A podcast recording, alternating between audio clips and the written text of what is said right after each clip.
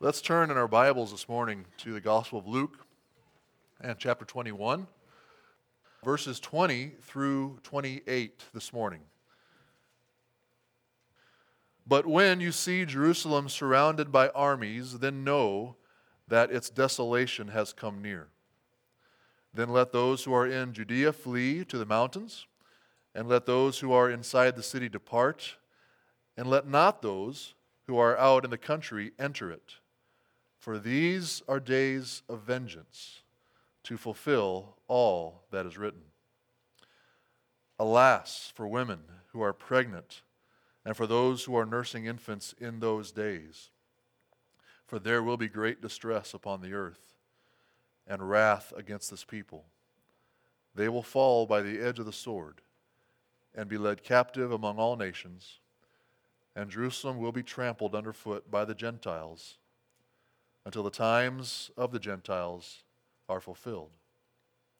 And there will be signs in sun and moon and stars, and on the earth distress of nations in perplexity because of the roaring of the sea and the waves, people fainting with fear and with foreboding of what is coming on the world. For the powers of the heavens will be shaken.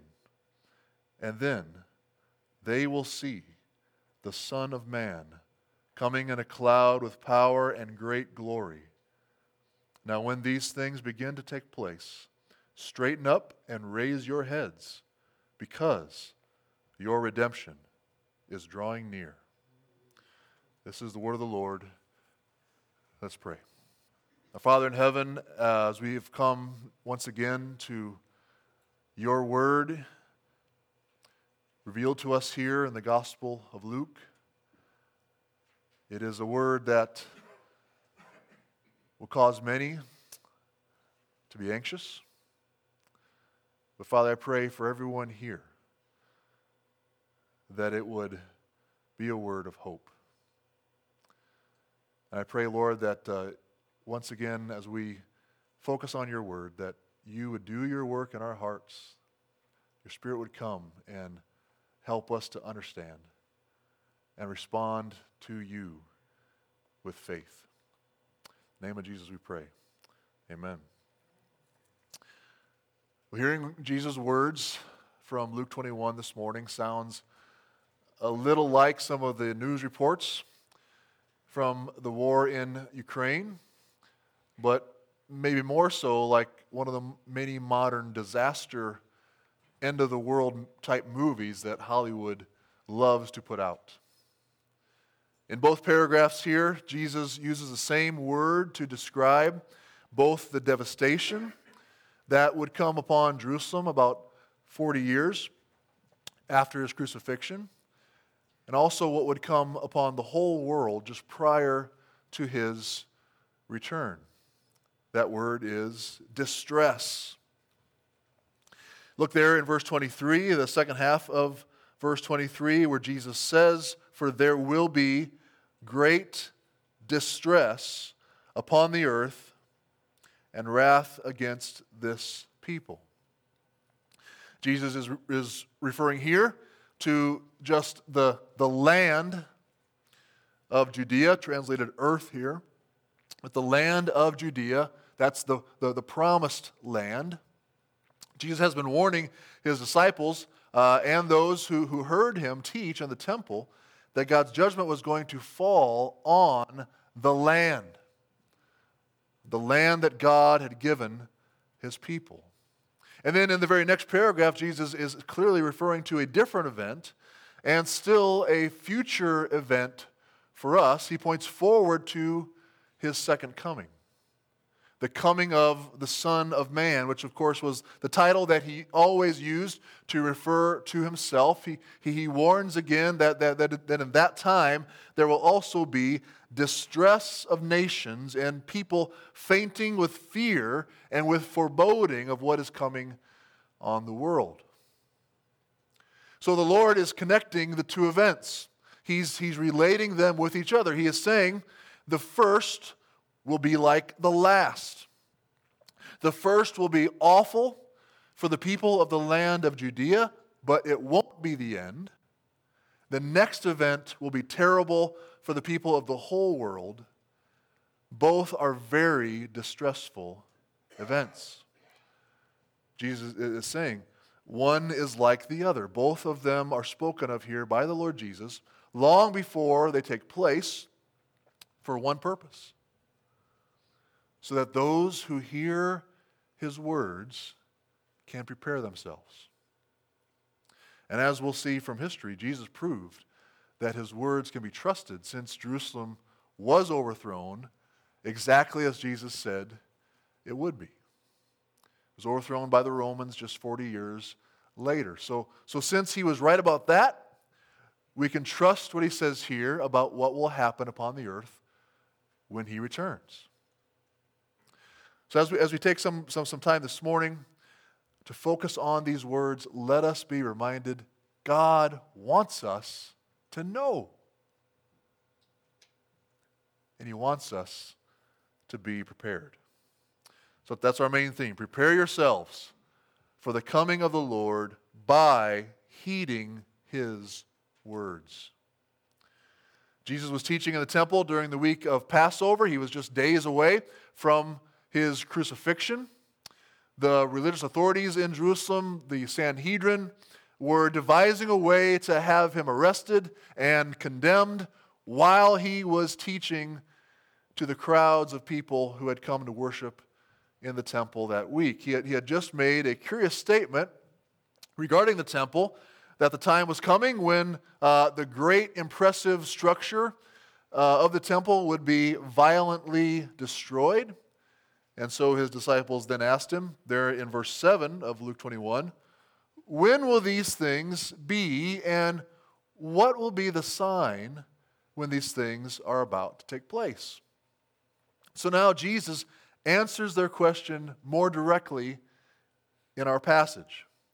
And he provides words of instruction that those who believe his words can, can pass on to their children and grandchildren so they could be prepared for it. So these are very important words for them, and they are for us too. For it, it leads him to point ahead to another distressful time when he will bring this world system to an end and usher in the kingdom of God on the earth at his coming. So we will be wise to heed his words this morning. So, in his words uh, that we'll focus on, again, verses 20 through 28, we'll see that those who heeded Jesus' words of warning were saved, and those unprepared will dread the Lord's return. And then finally, those prepared ought not to fear, but rejoice in his coming. So, first of all, verses 20 through 24, those who heeded Jesus' words of warning were saved. Look at verse 20. But when you see Jerusalem surrounded by armies, then know that its desolation has come near. So here is the sign that they were asking for. Jesus is alerting them when you see this, then know it's coming, know it's near. Uh, the gigantic stones of the temple are about to be thrown down. Jesus calls it the, the desolation the, the, the Temple Mount will be left empty and barren after the Romans attack, destroy, and burn the temple and Jerusalem. So Jesus says, when you see the armies begin to surround Jerusalem, it's time to act, it's time to flee, it's time to get out of Dodge. then, verse 21 Then let those who are in Judea flee to the mountains, and let those who are inside the city depart, and let not those who are out in the country enter it. In the past uh, few weeks, we have heard about terrible storms that have produced tornadoes uh, just to the east of us in Iowa and Illinois and uh, in several southeastern states. This past week in Texas and New Orleans, Louisiana. Uh, did you know that just in the month of March, there have been a total of 102 tornadoes in our country? With each of those tornadoes, that, of course, brought desolation upon the homes and cities and, and, and properties that they hit. There would have been warning signs. There would have been signs warning the people of their presence. There would have been weather forecasts alerting people of the potential for the storms. The skies would have grown very dark and foreboding. And once a tornado was detected, there would have been a warning that went off, uh, alerting everyone who has a smartphone about the coming danger, telling them to, to, to take shelter immediately. There would have been sirens going off in communities that had such warning systems in place. Radio and TV stations would have broken in with alerts and weather reports telling people to seek shelter, and thankfully, many people heard those warnings, they saw those signs, and they acted on them. They sought out shelter, and many were saved because they did. They heeded the warnings. Jesus is, is, is, is, telling us here that there will be signs to look for prior to this destruction of the city of Jerusalem that they must heed. They, they must flee to the mountains, he says. If, if they are within the city, they had better escape and leave the city immediately. And if they're in the country, you know, if you're in the country, you might be, it might be tempting, you know, to, to seek out the safety of the city inside its walls, inside its fortifications. But Jesus warns, no, no, no, for that will be where the devastation will take place. Instead, get out, get to the mountains, get away from Judea. He then makes sure to mention why this terrible destruction was coming. He says it would, do, it would be due to the vengeance of God in order to fulfill all that is written. Jerusalem's destruction would ultimately come because of their unbelief and their rejection of God. For he had mercifully sent his son to them. He had, he had sent the promised Messiah to them, the long hoped for son of David, and they overall had rejected him. They called him the devil. They treated God's beloved Son as an enemy, which was just the culmination of generations of unbelief as these people put to death or treated shamefully all the prophets that God had sent to them to call them to repentance. They had ignored his word, they had ignored his warnings, and they had misled the people that they were responsible for to teach and had taken advantage of their positions of influence and had gotten wealthy off of oppressing the poor. And now God would take vengeance upon them. Justice would be done. He would fulfill his word. Jesus said here in verse 23 there will be great distress upon the earth. Again, that's the land, and wrath against this people. That is God's wrath was coming. God's judgment was falling on his people. His people who refused to listen to his son and who had led their children and others astray. Yet we are shown that Jesus was taking no pleasure in this. He's taken no pleasure in the destruction that would fall upon Jerusalem. For here in verse 23, we see his mercy and his compassion toward those who would be the most vulnerable during those days of trouble pregnant women and those still nursing their young. Jesus, Jesus knew of the great trouble this would cause for them. And it is incredibly difficult to escape your home at any time, but especially so when you have a baby in its first year. Or if you are well along in a pregnancy.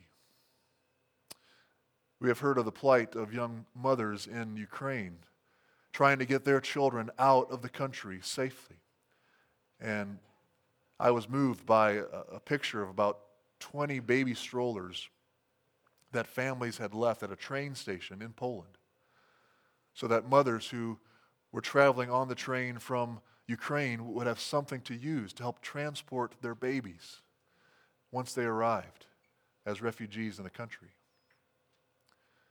the families who did that for them were moved with compassion as Jesus was here, lamenting how difficult these days would be for young mothers. and for others who were vulnerable. We know from historians that things went down just as Jesus said they would for Jerusalem between the years of 66 and 70 uh, AD. Um, there was a Jewish revolt against Rome in the year 66 that was quashed by the Roman general Vespasian. And Rome then occupied many parts of Palestine following that revolt. But it wouldn't be until uh, AD 69 and 70 that they would uh, besiege Jerusalem and finally destroy the city and its temple. So there were uh, at least two to three years where people could make a move. Historians tell us many Jews could see the writing on the wall after the Roman occupation in AD 66 and re- relocated away from Judea. Uh, the church historian Eusebius, writing in the fourth century, reported that Christians in Jerusalem, in response to a divine revelation, as well as from Jesus' words here in the Gospels, that they escaped Jerusalem in those years and, and went to live in Pella. Pella, a city that was east of Jerusalem, and it was about 17 miles south of the Sea of Galilee. They were relatively safe there as Pella was left alone by the Romans uh, in this invasion. Uh, back home in, in my state of uh, Iowa, uh, many Christian Dutch immigrants who, who immigrated uh, settled in southeastern Iowa. They named their community Pella after this city, um, where the believers in Jerusalem settled after leaving their homes and started their lives in a, in a new city. So, those believers and, and the Jews who heard and heeded Jesus' words were spared in those days of the desolation of Jerusalem, but, but many others Many others who either ignored Jesus' words or never heard them and remained in Jerusalem weren't spared. Josephus, the Jewish historian, reports that over a million Jews were killed by the Romans, and almost 100,000 of them were captured as slaves. Some believe Josephus inflated those numbers just a bit, but, but the reality is many, many suffered as a result of refusing to receive and pay attention to the words of God's Son here. The question, of course, for each of us is as we consider this, this next paragraph, will we take his words seriously? Will we listen and heed the words of Jesus? So, secondly, those unprepared will dread the Lord's return. This is verses 25 through 27.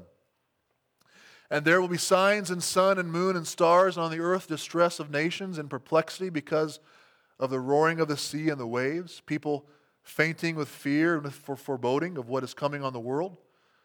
For the powers of the heavens will be shaken, and then they will see the Son of Man coming in a cloud with power and great glory. So there's a, a, transition here at verse 25 following Jesus' statement there at the end of verse 24 until the times of the Gentiles are fulfilled. Now, in verse 25, he begins pointing even further ahead towards what will take place after this age, where the gospel will go out to the nations, to the Gentiles. The Gentiles will be brought into the kingdom. Uh, we, we are still, of course, in that time today. And when these times of the Gentiles are fulfilled, these signs will be seen in the sun and moon and stars, and great distress will come upon the earth. There will be terribly destructive, seemingly natural events in the heavens and in the seas, and, and people will, will collapse in fear and dread for the judgment that will come upon the earth just prior to the Son of Man's coming in power and great glory. And this reference here to the Son of Man coming in a cloud of power and great glory uh, in verse 27 uh, comes out of the vision given to the prophet Daniel uh, back in Daniel chapter 7. If you'd like to, to take a look at that, we're just going to uh, read through those, those two verses Daniel 7, verses 13 and 14, where we read, I saw in the night visions, and behold, with the clouds of heaven there came one like a son of man. And he came to the Ancient of Days and was presented before him. And to him was given dominion and glory and a kingdom that all peoples, nations, and languages should serve him. His dominion is an everlasting dominion which shall not pass away, and his kingdom one that shall not be destroyed. So, this is a similar description as the one that the Lord gave David regarding his descendant who would be given an everlasting kingdom that is one uh, that would never be overthrown, never destroyed. And so the Son of Man is a term for the Messiah, the Christ, who is the Lord Jesus. When he comes for the second time, it will be a far different experience than his first coming. At his first coming, it went almost completely unnoticed with but a few exceptions a few shepherds and a few magi from the east. He came then as a helpless infant under the care of a poor man and woman from Nazareth, born in a stable and laid in a feeding trough. But when he comes a second time, it'll be seen by all. It will be announced with blaring trumpets. It will be like lightning, which, which lights up the entire sky. It will be with power and great glory. And this will strike fear into the hearts of everyone who will be unprepared for his return. Everyone who, who never took his word seriously, everyone who, who despised him and rejected him, everyone who turned away from him in this life.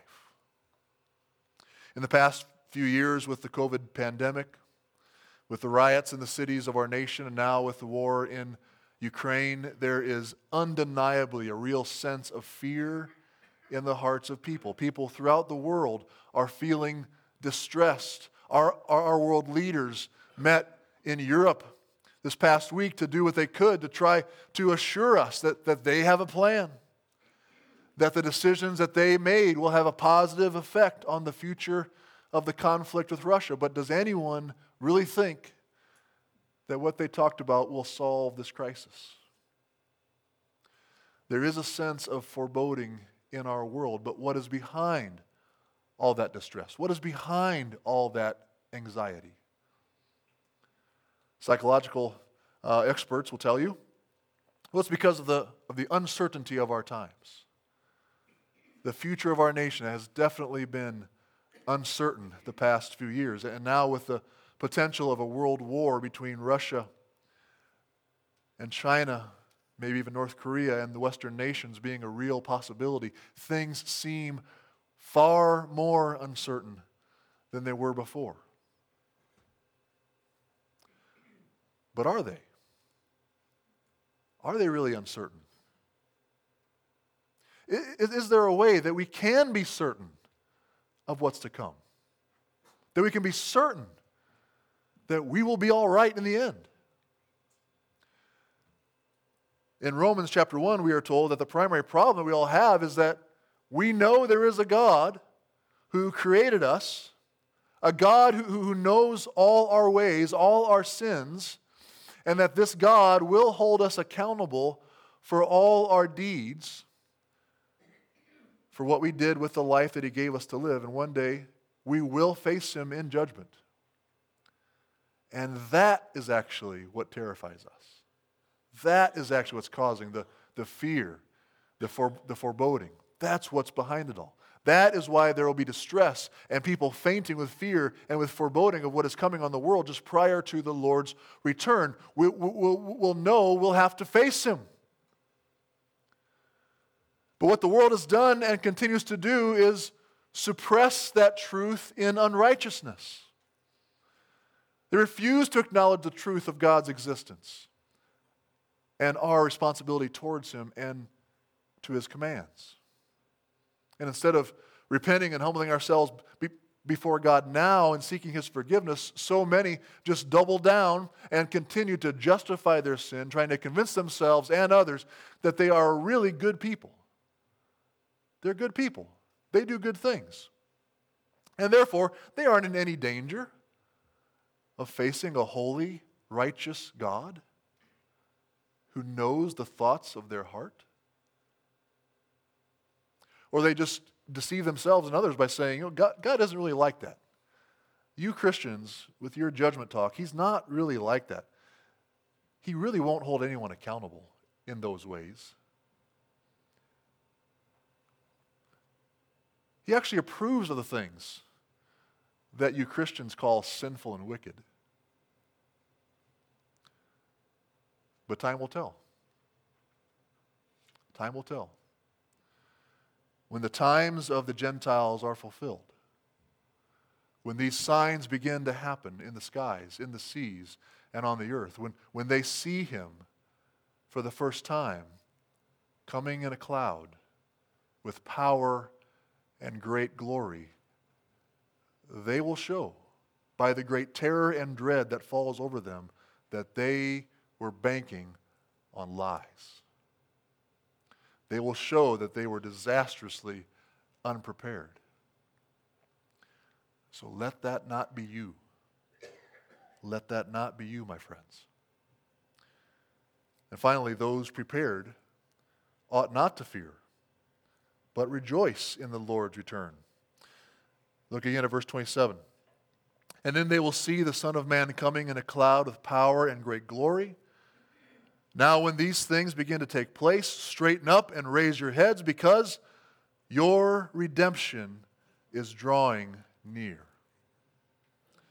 Let's remember who Jesus is speaking to here. He is addressing this teaching primarily to his disciples, those who have left everything to follow him, those who have put their faith in him as the Christ, as the Savior King. And we are to notice the contrast here between how those in the world will respond to the signs of his return and how the disciples are to respond to those days.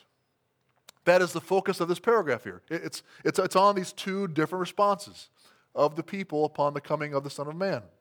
One is described as, as distress, as perplexity, as people fainting, which is a word that describes people just collapsing lifeless to the ground.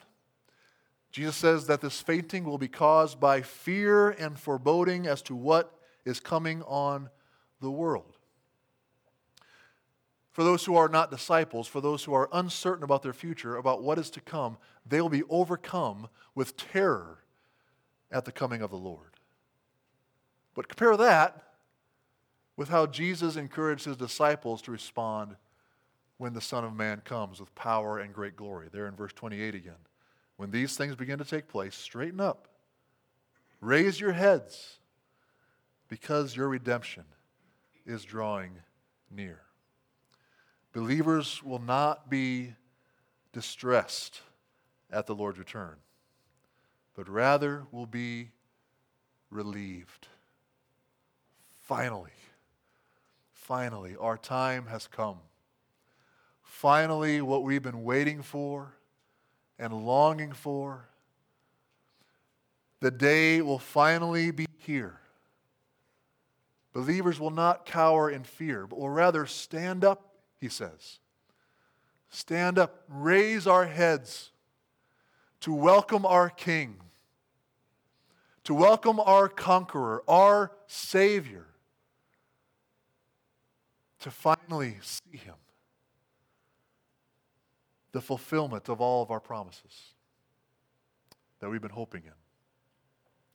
A newer song that we've been singing here recently captures our response with these words he shall return in robes of white. The blazing sun shall pierce the night. And I will rise among the saints, my gaze transfixed on Jesus' face.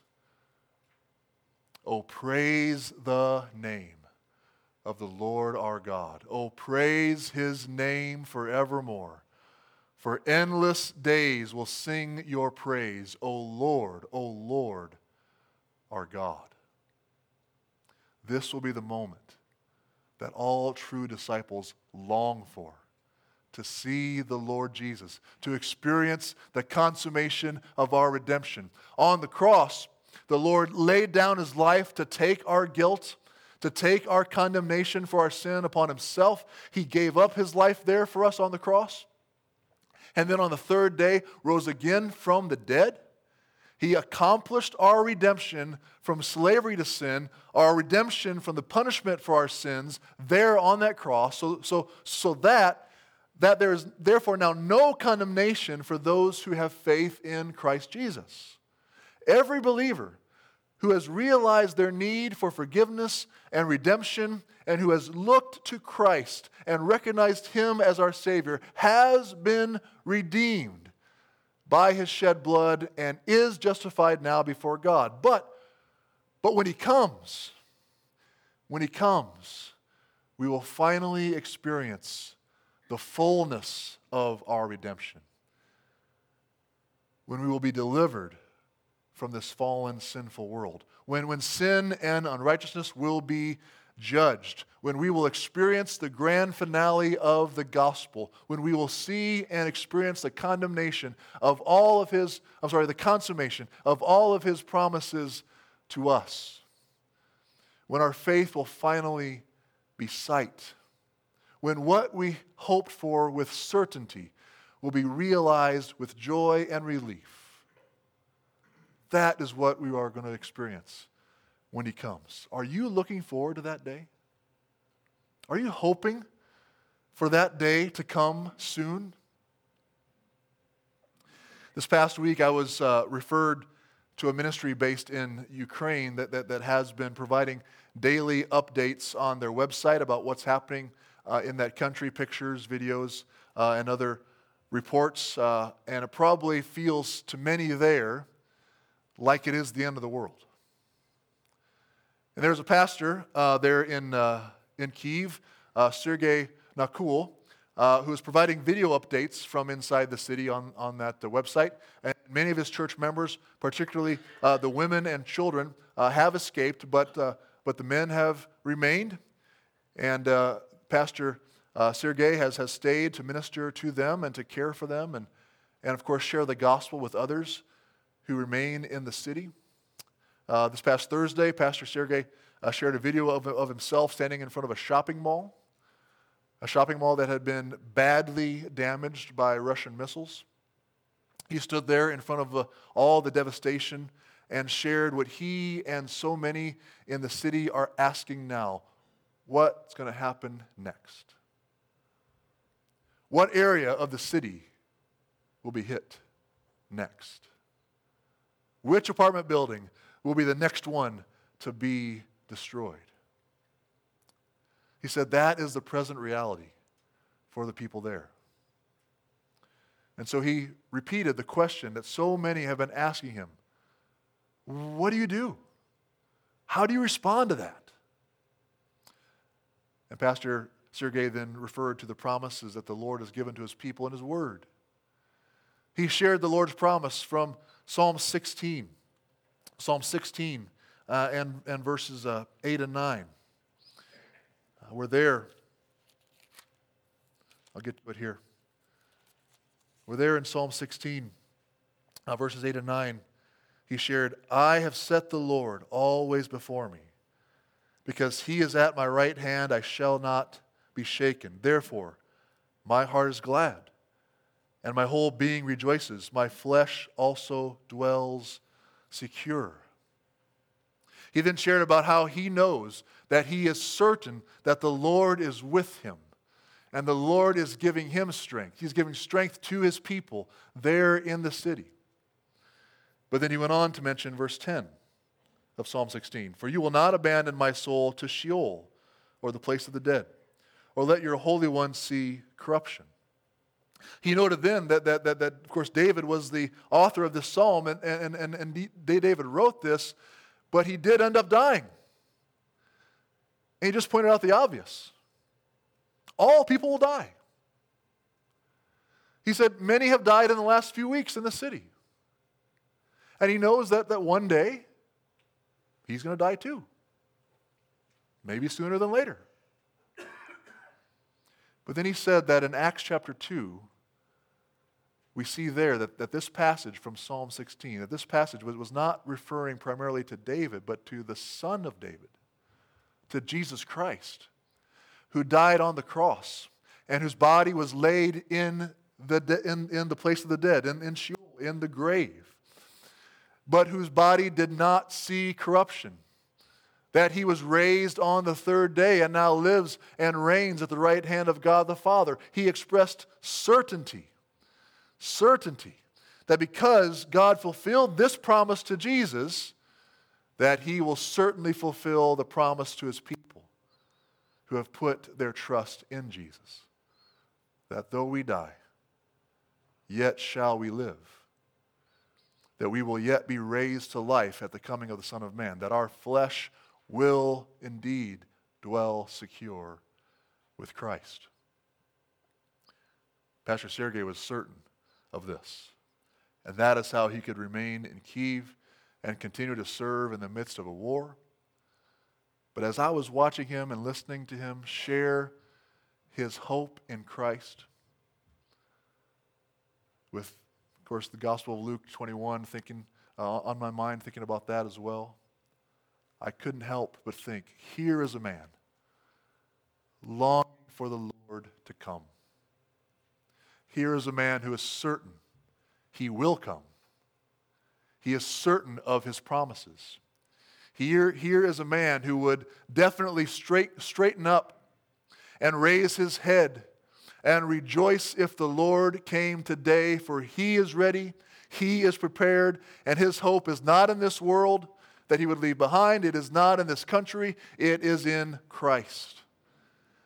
And the world and, and the world that is to come through him. So, friends, where is your hope? Where is your hope? Will you be glad to see him come? Will you sense great relief when he comes? Or will you be like so many people who claim to be Christians that, that, that I've heard talk about this who kind of sound a little disappointed that he would come soon? A little disappointed that, that the sinful world and all that they enjoy about the sinful world will come to an end. Is that where you're at this morning?